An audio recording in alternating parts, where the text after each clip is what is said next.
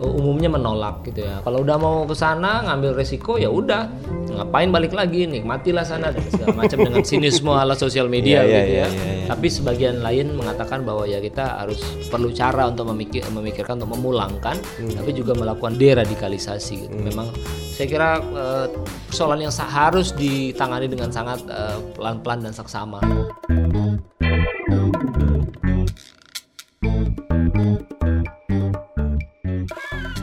Halo kembali lagi kita bertemu di acara ngopi ngobrol opini majalah Tempo bersama dengan Bung Azul Arif Zulkifli pemimpin redaksi majalah Tempo. Ini kembali eh, ngopi muncul setelah sebelumnya sempat istirahat setelah eh, lebaran, libur lebaran. Maaf, mohon maaf lahir batin kalau sebelum-sebelumnya di acara ngopi ini banyak yang tidak uh, berkenan dengan pernyataan-pernyataan ataupun tema-tema obrolan. Nah, majalah Tempo kali ini uh, pekan ini menyoroti soal uh, ratusan atau mungkin ribuan warga Indonesia yang uh, terpancing dengan iming-iming ISIS yang kemudian uh, tinggal mengungsi ataupun uh, mereka terlunta-lunta bahkan hidup di negara seperti eh, Iran dan Suriah dan sebagainya di negara Timur Tengah. Kita akan bincang membincangkan opini dari majalah Tempo terkait dengan liputan ini. Bung Azul, Ya, eh, Mas Agus, jadi eh, pekan ini memang khusus ya. khusus kita bicara soal ini sebenarnya rencananya kita mau keluarkan sekitar Ramadan ya, Hmm. sekitar Ramadan pada saat orang-orang udah mungkin eh, terlalu hektik dengan berita-berita yang terlalu berat. eh, korupsi, Hmm. Kita gitu. suguhkan Kita ini. suguhkan. Ini yang sangat lama sekali tidak diperhatikan ya. Iya dan waktu itu kita pikir-pikir apa ya yang bisa kita garap untuk edisi-edisi menjelang Lebaran begitu. Nah kebetulan saya dapat info eh, dari beberapa teman yang menyatakan ada sekian ratus orang masih eh, ex ISIS yang masih tertahan di sana. Terus kita bikin kita bikin rancangannya lah gitu dan pilih-pilih-pilih kita dapat eh, eh, Husen. Di sini ada Husen Abri, Husen adalah salah satu redaktur di Kompartemen Nasional yang baru saja kembali dari Suriah setelah menembus eh, Suriah lewat Irak ya Husen ya. Ya, Mas Hussein. Jadi Husen Husen masuk dari Irak. Sebelumnya kita eh, ketika pertama kali apa namanya Aleppo jatuh itu kira-kira tiga tahun empat tahun lalu kita juga kirim Pramono juga ke sana. Tapi dia masuk lewat Turki. Oh, Turki. Lewat Turki eh, menuju Aleppo waktu itu kota terpanas ya. Sekarang setelah jatuh Husen masuk lewat Irak, terus bahkan dia sampai Raqqa ibu kota ISIS yang kemudian hancur dan direbut oleh pasukan eh, apa, apa, namanya eh, Kurdi ya. Kurdi, SDF. Gimana gimana tuh cerita deh Sen. Oh iya kan sebelum saya berangkat saya juga mencari informasi dari Indonesia untuk masuk ke Suriah. Tapi dari berbagai sumber lalu dari pejabat-pejabat di Kemenlu bilang Anda sudah ti- tidak mungkin bisa masuk dari Turki. Cobalah cara kami masuk melalui Irak dari Baghdad, dari Erbil lalu ke Erbil, dari Erbil lewat darat masuk perbatasan Fiskabur, dari situ menyeberang ke Semalka. Semalka itu sudah di Suriah. Itu zona perang itu eh, tetap dari warga di luar negara itu tetap boleh masuk ya. Harus, tapi persyaratannya sangat-sangat ketat. Sangat ketat ya. Ah, kalau untuk warga Irak dan Suriah sendiri kan sudah ada identitas mereka. Tapi kalau sebagai warga negara asing itu sangat-sangat sulit, harus ada izin khusus. Walaupun misalnya media ataupun bantuan kemanusiaan misalnya tetap Tetap harus ada izin khusus. Saya tuh ngurusnya sekitar 2 sampai 3 minggu baru dapat izin. Setelah itu baru baru mengurus visa untuk ke Irak tentunya. Nah, itu apa yang eh, Mas Husin lihat di sana? Apa, apa benar itu memang daerah panas sekali, suara tembakan terdengar setiap hari misalnya atau setiap saat gitu ya? Ah, kebetulan itu kan eh, areanya sudah di sudah dikuasai oleh SDF pasukan Kurdistan Suriah. Di situ bisa dibilang tidak ada tembak-tembakan. Sudah sudah Ah, diambil Ta- alih ya. Sudah diambil alih. Itu penuh penuh penjagaan. Jadi misalkan saya naik mobil itu mungkin sekitar 5 sampai 8 km ada penjagaan checkpoint segala macam. Namun masih ada bom-bom bunuh diri. Oke. Nah, jadi saya diceritakan penjaga penjaga di checkpoint itu tiba-tiba ditembaki oleh orang bawa motor Oke. mati. Ada juga bom mati. Itu pun terjadi di Rakah dan di Desa Al-Bagus. Hmm. Nah, di wilayah-wilayah itu eh, yang sering kali dijadikan apa namanya ya? eh, bujuk rayu kampanye untuk mengundang para simpatisan ISIS datang, termasuk orang Indonesia datang ke sana. Ya, betul. Berapa banyak kira-kira catatan yang eh, mungkin kalau catatan sih agak susah ya karena Ya. mereka tidak masuk tidak tercatat ya. tidak tercatat. Tapi versi dari versi dari pengungsi sendiri itu di pengungsi keluarga ISIS ada sekitar 200 orang. Itu perempuan dan anak-anak. Tapi Warga ver- si- warga ISIS ini maksudnya maksudnya warga Indo- Indonesia yang ber- menjadi bergabung bergabung gitu ya. dengan ISIS Oh. itu perempuan dan anak-anak itu sekitar 200 orang yang ada di yang ada di camp kayak itu. pengungsian Al-Hol itu. Itu ha- itu hanya perempuan dan anak, belum hanya yang perempuan anak, belum laki-laki. Untuk laki-laki sendiri eh, kami pakai versi pemerintah, versinya BNPT itu sekitar 300-an. Hmm. Dan itu pun semuanya berada dalam penjara. Itu udah dari eh, zaman zaman dua tahun tiga tahun lalu Ya. atau empat tahun lalu ya Ya, mereka dua tahun situ. mungkin 3-4 tahun lalu ada yang masuk penjara, tapi lebih banyaknya itu setelah Desa Al-Bagus kala di Maret lalu. Itu kan eh, benteng terakhirnya ISIS dikalahkan sama SDF. Hmm. Temuan-temuan yang mungkin menarik dari sana, Hmm. termasuk mungkin ada yang keingin, ada yang katanya di sana sudah pingin pulang atau eh, tidak jelas Ya. statusnya itu, itu gimana itu? Ya mereka itu ibaratnya kayak hopeless matanya pun seperti sudah tidak ngawang-ngawang lah seperti itu maksud saya. Saya pertama kali ketemu dengan para pengungsi, mereka kaget. Kenapa kaget? Karena saya orang Indonesia pertama yang masuk situ. Hmm. Dia bilang, Mas selama sini paling-paling uh, NGO-NGO dari ASEAN, negara-negara ASEAN lain, tapi Indonesia sendiri masih belum belum tidak tidak pernah datang ke situ. Lalu dia ya mengutarakan lah ceritanya dia, bag- bagaimana dia masuk ke Suriah segala macam, lalu berakhir di Camp Al-Hol. Termasuk dari LSM-LSM ataupun lembaga-lembaga kemanusiaan yang ada di Indonesia Ya, yang menggalang berbagai da- eh, apa dana itu, itu Hmm. belum pernah juga datang ke situ. versi mereka belum. Termasuk juga tokoh-tokoh yang selama ini getol memperjuangkan misalnya Belum. eh, Mereka bilang saya pertama kali masuk situ. Oke. Seperti itu. Apa yang yang yang mereka hadapi itu sebetulnya sehari-hari itu? Mereka itu kan itu kan sangat luas, Mas Agus. Itu 73.000 ribu pengungsi. Bayangkan bagaimana itu kan se- 2018 itu campur ya campur dengan- semua negara. Ada 55 Negara, negara mungkin yang di situ warga negaranya. Jadi sebelumnya itu cuma 18.000 ribu. Pasca desa bagus skala langsung melonjak jadi 73.000 ribu orang lebih. 73.000. Ah, mereka hidup sehari-hari dulunya sebelum masuk setelah desa bagus kalah mereka dikumpulkan di suatu aula besar lalu di, identitasnya ditanya mungkin paspor segala macam setelah itu di, ditaruhlah di eh, camp-camp Camp-camp itu dipisah-pisahkan bisa ya. dipisah-pisahkan di satu keluarga satu camp tapi pas saya ketemu dengan itu ada yang belum mendapatkan camp- belum mendapatkan tenda Mm-mm.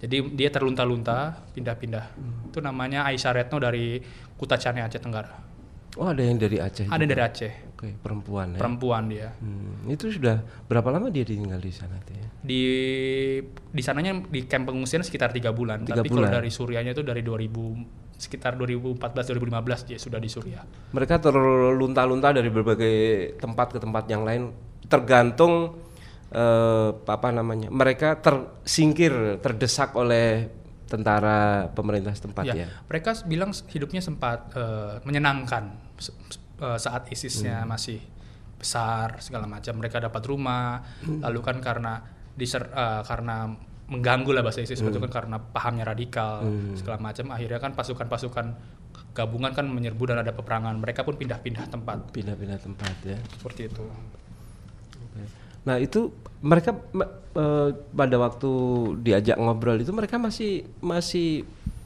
optimis dengan ISIS atau tidak sih sebetulnya? ada yang masih optimis dengan ISIS. Dia bilang bahkan apa salahnya kami bergabung dengan ISIS. Hmm. Lalu juga kalau misalkan dibunuh dia bilang ya itu kan memang bertentangan dengan daulah. Hmm, Bahasa mereka seperti itu. Tapi itu ada- untuk itu untuk yang ibu-ibu ya. Oke.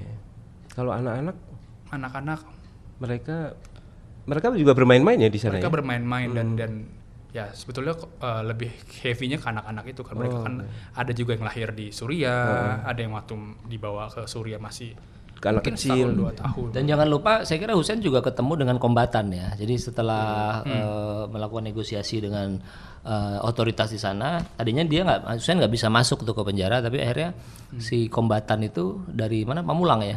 Kombatan itu dari Solo. Dari Solo itu dikeluarkan dari penjara, dipinjamkan lah begitu dan dipinjamkan. ketemu sama Husen. bisa diajak diajak bicara di kantor intelijen Kantor intelijen kantor intelijen setempat ya dan kita juga punya video-video yang mungkin eh, akan kita keluarkan dalam waktu dekat eh, berisi kesaksian-kesaksian dari orang-orang itu.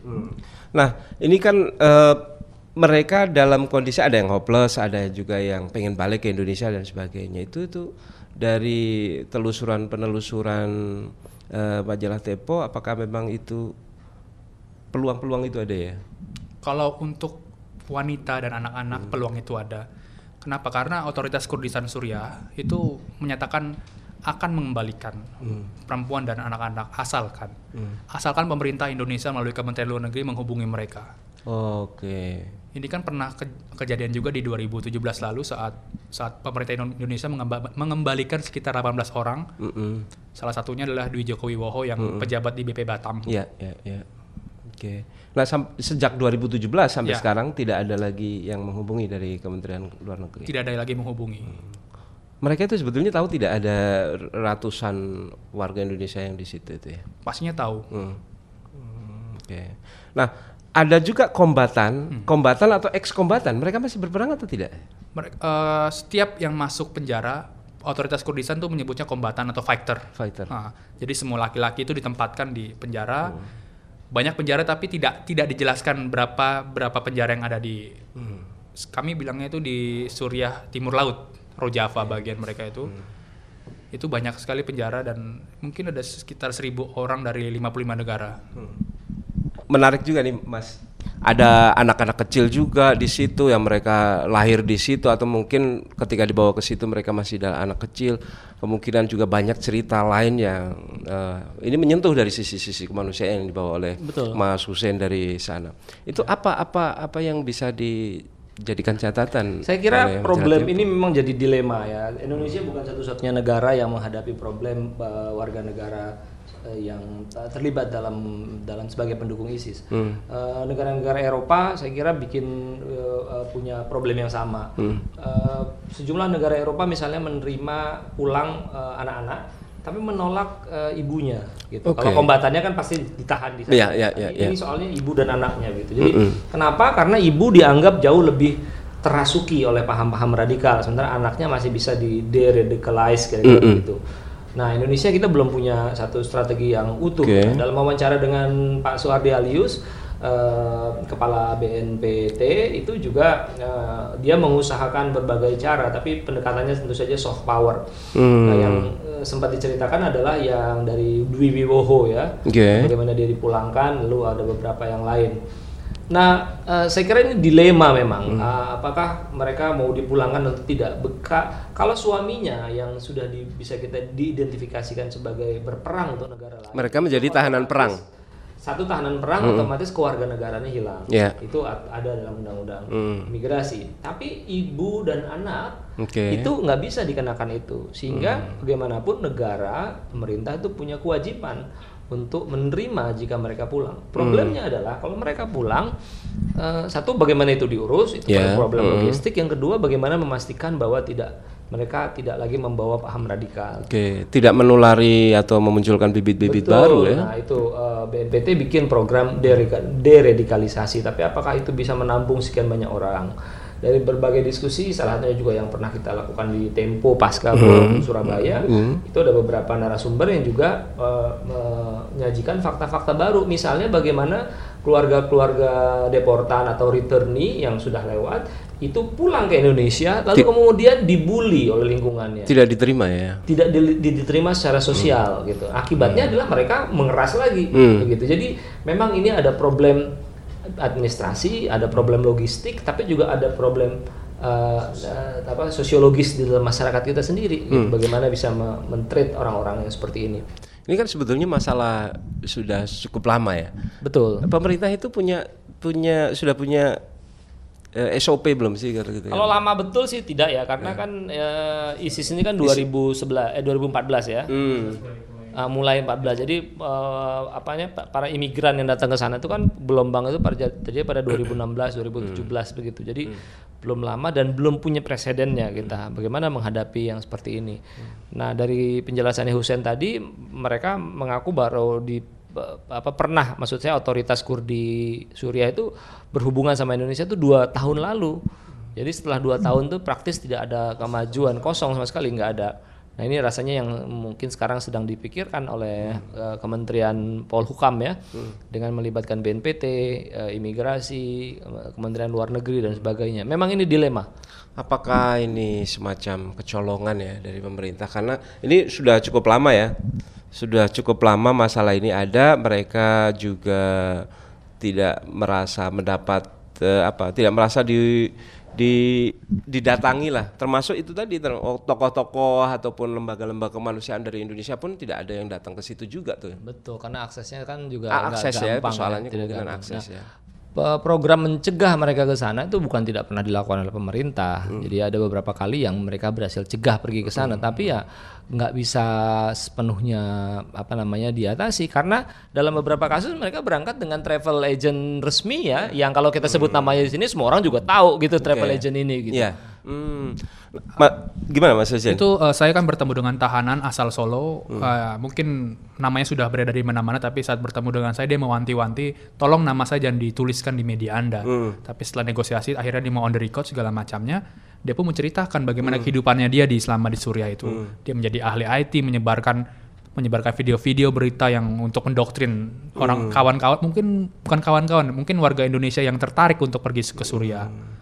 Akhirnya dia ya setelah dari IT dari hari radio akhirnya dia melarikan diri ke daerah Deir Auzur setelah itu dia pernah ketahuan oleh intelijen ISIS karena mau kabur dari dari ISIS sendiri kalau misalkan kabur dari ISIS itu ada dua kemungkinan. Pertama penjara seumur hidup. Yang kedua dibunuh. Dia pun sudah pasrah dan akhirnya kena 100 cambukan di punggungnya. Setelah itu dia akhirnya bisa kembali lagi ke keluarganya, lalu menyerahkan diri ke SDF dan sampai sekarang ditahan. Hmm. Mereka-mereka yang menyerahkan diri itu apakah mereka mas- termasuk kategori mereka sudah merasa dalam tanda kutip eh, dibohongi atau eh, apa ya namanya eh, sudah tidak lagi percaya dengan ISIS atau paham radikalismenya itu sudah mulai berkurang gitu ya, berkurang ke kepercayaannya atau gimana itu? Berkurang, dia dia menyatakan saya dibohongi. Saya dibohongi ketika masuk ke Suriah. Saya diajak teman saya masuk ke Suriah, tapi saya tidak pernah bertemu dengan kawan saya. Saya ditawari gaji, tapi gajinya hanya se- tak seberapa seperti itu. Hmm.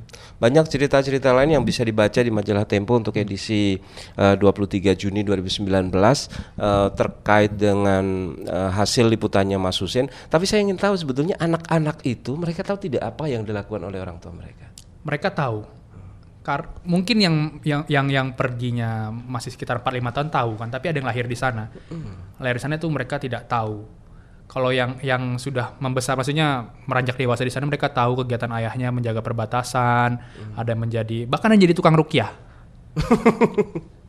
Ada juga yang mungkin bawa ake yang apa bikin apa tukang ake di sana mungkin enggak ada. anak-anak kecil Eh, Karena ada ini kan tradisi-tradisi Indonesia. Iya, iya. Rukyah dibawa ke sana, Rukyah di sana. mungkin- Ah, Kalau Aki saya nggak menemukan. Tahu ya. Tapi saya da- dapat penjelasan dari otoritas Kurdistan Suriah. Di sana ada, ada anak kecil yang pandai merakit AK-47 segala macamnya. Hmm. Nah itu mereka sebetulnya ingin ingin melakukan suatu terobosan supaya tidak dia tidak dia berada di lingkungan yang lebih baik. Hmm. Tapi kan sampai sekarang belum ada. Ini, ini konteksnya bukan dari warga negara Indonesia ya, warga negara lain seperti itu. Dan waktu suatu saya datang, uh, itu otoritas Kurdistan Suriah sudah sedang memulangkan sekitar 8 sampai 10 orfan yatim piatu ke, ke, ke, ke pemerintah Perancis. Pemerintah Prancis. Karena banyak sekali yatim piatu di sana. Iya, saya kira jadi eh, memang ini liputan ini agak Berat ya? me- menyengat ya, artinya mengingatkan orang bahwa ada satu problem serius di masyarakat kita yang terlunta-lunta di di Suriah sana. Saya coba pancing di sosial media itu komentarnya macam-macam, tapi intinya adalah eh, umumnya menolak gitu ya. Kalau kalau udah mau ke sana ngambil resiko ya udah ngapain balik lagi nikmatilah sana dan segala macam dengan sinisme ala sosial media Iya, iya, gitu ya. iya, iya, iya. Tapi sebagian lain mengatakan bahwa ya kita harus eh, apa namanya eh, perlu cara untuk memikir, memikirkan untuk memulangkan, tapi juga melakukan deradikal- deradikalisasi gitu. Memang saya kira eh, persoalan yang harus ditangani dengan sangat pelan-pelan dan saksama. Untuk orang-orang yang memang sudah menjadi eh, sudah menjadi otak, sudah menjadi eh, apa ya pimpinan, kemungkinan itu perlu dibahas secara lebih uh, mendalam tentang efeknya. Tapi untuk anak-anak yang mungkin mereka harusnya juga bisa menikmati hak-hak sebagai anak ini yang perlu diperhatikan juga ya mungkin ya. Betul, betul. Dan kita juga nggak pernah tahu anak-anak yang sudah bermukim di sana 2 3 tahun hmm. apakah juga sudah tercemar oleh pandangan-pandangan um, uh, radikal gitu kan dari kepala BNPT misalnya kita dapat cerita hmm. bagaimana anak-anak itu bermain bola dengan kepala misalnya begitu. Hmm. Itu lazim sekali terjadi di sana menurut uh, Pak Suhardi Alius. Okay. Sehingga ideologi kekerasan itu sudah menancap dan mm -hmm. bagaimana itu di, dibongkar yeah. lagi gitu. Mampukah kita melakukan itu? Mm. Apakah kita hanya mengandalkan pemerintah atau uh, psikologi masyarakat, juga masyarakat mm. apakah bisa, bisa atau mau begitu? Iya, iya, iya, itu gitu. Jadi saya kira itu mesti disusun dan dirumuskan. Apa yang dilakukan Tempo dengan liputan ini kan sebenarnya mm. membawa ke permukaan hal-hal yang tadinya tidak kelihatan. Itu. Main bola dengan potongan kepala. Ya. Itu itu, itu lazim ya di sana ya. Ya itu lazim. Saya dapat cerita juga uh, itu yang yang kepala dimainkan bola itu karena dia uh, berusaha melarikan diri dari ISIS. Yang saya bilang di awal adalah kalau misalkan ketahuan intelijen ISIS ada dua kemungkinan. Dibunuh penjara seumur hidup atau dibunuh. Oke. Baik. Anda bisa membaca cerita-cerita yang lebih lengkap lagi di majalah Tempo dan ini saya tidak tahu bisa bisa mendapat juga uh, penolakan-penolakan dari masyarakat ini ya mereka mungkin sudah sudah tidak lagi uh, apa namanya sudah tidak lagi bisa menerima paham itu ya. Ketika jangan sampai diterima oleh pemerintah jangan mau dipulangkan atau pemerintah jangan sampai memulangkan itu. Ya saya kira kan ada luka ya di masyarakat kita juga terhadap uh, apa yang terjadi dengan bom Surabaya bom bom sebelumnya. Jadi ada luka yang menganga juga hmm. di masyarakat kita gitu sehingga kalau ada potensi itu terulang lagi ya mereka akan keluar lagi traumanya itu juga saya kira bisa dipahami uh, penolakan-penolakan semacam itu seperti juga di, terjadi di negara lain jadi hmm. Indonesia itu tidak eksklusif punya problem ini Indonesia itu bagian dari masyarakat global yang punya problem yang sama, sama. Gitu. itu tadi catatan dari majalah Tempo, opini dari majalah Tempo untuk uh, edisi terbaru Mas Azul dan Mas Husen sudah memberikan banyak catatan juga dan ini menjadi PR dari pemerintah juga kepada masyarakat juga ini menjadi PR bagaimana menyelesaikan uh, warga-warga Indonesia yang terlantar ataupun uh, terdampar di negara uh, Timur Tengah karena pengaruh dari ISIS. Kita akan lanjutkan nanti di ngopi ngobrol opini majalah Tempo di edisi berikutnya. Saya Agus Lukman terima kasih sudah mendengarkan.